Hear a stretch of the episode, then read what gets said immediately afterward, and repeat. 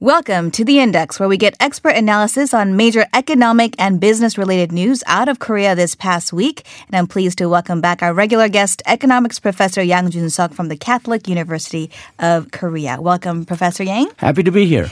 All right, I understand we're going to talk about labor in general, but first, we heard from uh, U.S. President Donald Trump. He tweeted about a deal that he will sign related to trade with China.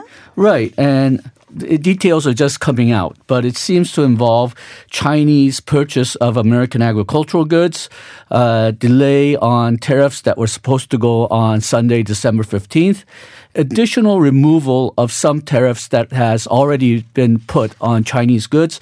So it's not entirely clear how much of it will be reduced and on what goods. Mm. And then this is the import, uh, this is the interesting part. There is going to be some sort of an enforcement mechanism so that if China does not keep its promises, uh, they'll get punished some way. Details are still coming out, so uh, we'll probably have to update this next week. Uh, but uh, right now, final text does not seem to be available, so we don't know exactly whether it was agreed in principle or whether they have a complete deal ready. But this is the uh, so-called first stage deal. Uh, it's uh, what everybody would call a small deal. Mm. There's going to be a lot of really complex re- uh, problems that are left to be negotiated in the future. For example, industrial policy of China, uh, Chinese subsidies to their companies and state-owned corporations, and whether these agreements between U.S. and China will be enshrined in Chinese law. Mm. So those are all uh, remaining tasks, and these are all very difficult tasks. But apparently, they'll be all left up to next year. Okay. Well, it's a good thing that they're still talking. Um, we'll leave that there, and let's head over to the South Korean economy. Some interesting and important labor market reports came out uh, over the past two weeks. First of all, let's begin with the November employment report major takeaways there? Okay, the uh, major numbers are unemployment rate and the employment rate, which is the number of employed over the working age population. The unemployment rate fell to uh, 3.1%. It fell by 0.1%. Uh, the employment rate rose by 0.3%.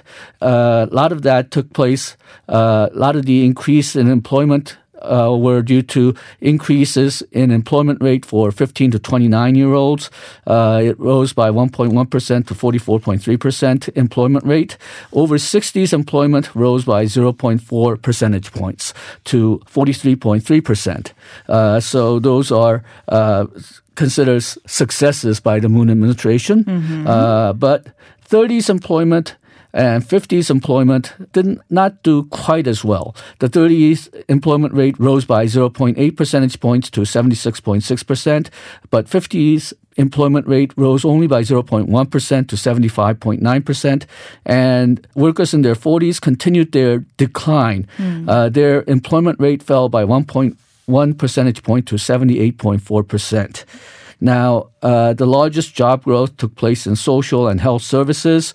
The uh, problem with uh, social and health services is that a lot of these are part-time jobs and government finance jobs. So uh, it's questionable whether these will be permanent jobs, and it's questionable whether these jobs will be uh, continue to rise if government uh, reduces their support. I was going to say, I mean, it's the headline numbers are great, but you have to look beyond to see what the quality of the jobs right. are because a lot of young people, especially 20s and 30s, have been seeking quality jobs as opposed to part time jobs. Right. And some of the uh, bad news includes we lost 26,000 jobs in manufacturing. We also lost some jobs in finance and insurance. These are usually considered good jobs. Exactly. So mm. uh, we have gained jobs overall, but we probably lost a lot of good jobs.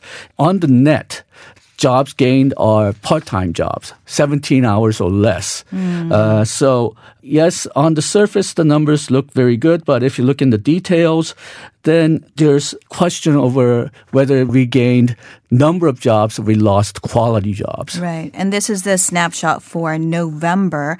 Let's zone out a little bit and uh, take a, I guess, 20,000 feet view. Uh, there was a longer term analysis of Korean labor trends. The uh, WTO published a report saying that Korea will have the highest fall of working age population. Right. The WTO published a 2019 World Trade Report. In that report, they estimated the size of labor force of major countries, and it turns out that between 2019 and 2040, Korean labor force will fall by 17%. That's the largest decline in the major countries that WTO surveyed. Wow. The uh, second and third place uh, comes with China and Japan. They fall by 14%. And that's over a period of about 20 years, right? 2019 right. through 21 years. 2040. Right. The interesting thing is, while the working age population will fall, total population is expected to remain roughly constant. Mm. So what we have is a higher proportion of non-working population, the retired population mostly, and that has two major implications. First, unless investment increases substantially and productivity increases substantially, Korea's national growth rate is going to fall. Okay. And second, because we have older retired people taking more of the uh, population share, private and government savings are likely to fall. The uh, retired people are not going to save a lot, they're going to spend their savings. Whereas the uh, uh, less working age people means that there's going to be less tax receipts and there's going to be less private savings overall. We're going to have a large government deficit. Uh, our uh, savings pool is going to shrink, so uh, there's a good chance that investment will shrink as well. Uh, so we're facing some long-term budget problems. And against that backdrop, the Korea Economic Research Institute published a report on youth employment based on OECD data. Right. How does that look? It turns out that between the years of 2008 and 2018, youth unemployment in OECD countries fell by 13.9%, but in Korea it rose by 28.3%. Now, This uh, is unemployment. Unemployment, yes. Uh, so the uh, youth unemployment rate is 12.7% right now. That's 32nd out of 36 OECD countries.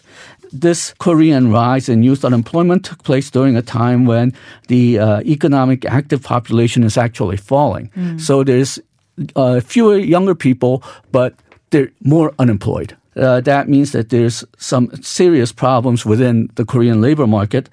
Uh, there are countries that have higher youth unemployment rate than Korea uh, in 2018, but those are countries like Greece, which is still undergoing the aftermath of global financial crisis, Italy and France. France especially has labor market which is almost as problematic as Korea. We are not in a very good company. A country that Korea usually compares to a lot, Japan, uh, their youth unemployment rate is actually very low at 3.8%. Okay. So, zoning in on the Korea labor market, then, what are the problems? Okay, well, we can uh, look at short-term problems and the long-term problems. The short-term problems are that we're dealing with an economic slowdown coupled with a rapid rise in minimum wage and rapid introduction of the 52-hour work week rule, uh, which really increased the cost of labor in Korea. So a lot of companies are very reluctant to hire new workers the uh, minimum wage rose by 16% in 2018 and additional 10% in 2019. So if you're a marginal company, a marginal small and medium sized company, which are barely making profits, this is really going to cut into their job creation and employment. Uh, and while 52 hour workweek rule is currently only applied to the uh, large companies, it does make smaller companies uh, more reluctant to hire workers, partially because they know that in a couple of years they will be uh, subject to the 52 hour workweek rule as well. And because of the uh, rigidity of the Korean labor laws, once you hire somebody, it may not be possible to fire them uh, later when the situation changes. So I think they're very reluctant to hire new workers. So, you touched on some possible longer term problems there. Right. Uh, the longer term problems are first demographics. Even if Korean couples suddenly decided to have uh, three or four kids tomorrow, the uh, labor problems, uh, shortage of young workers will take about 20 to 30 years to work out because it'll take them that long to become a working age person. Uh, and then Second problem is that because Korea has such a rigid labor law uh, and it has such an inflexible labor system, a lot of young people they want to get a job in a good sector. Mm-hmm. Uh, the good sector here means government jobs, uh, state-owned enterprises, financial institutions, jobs in large conglomerates. Mm-hmm. And it turns out that if you get a job in the good sector, then your lifetime income compared to people who do not go into the uh, good jobs is about 200 to 300 million won.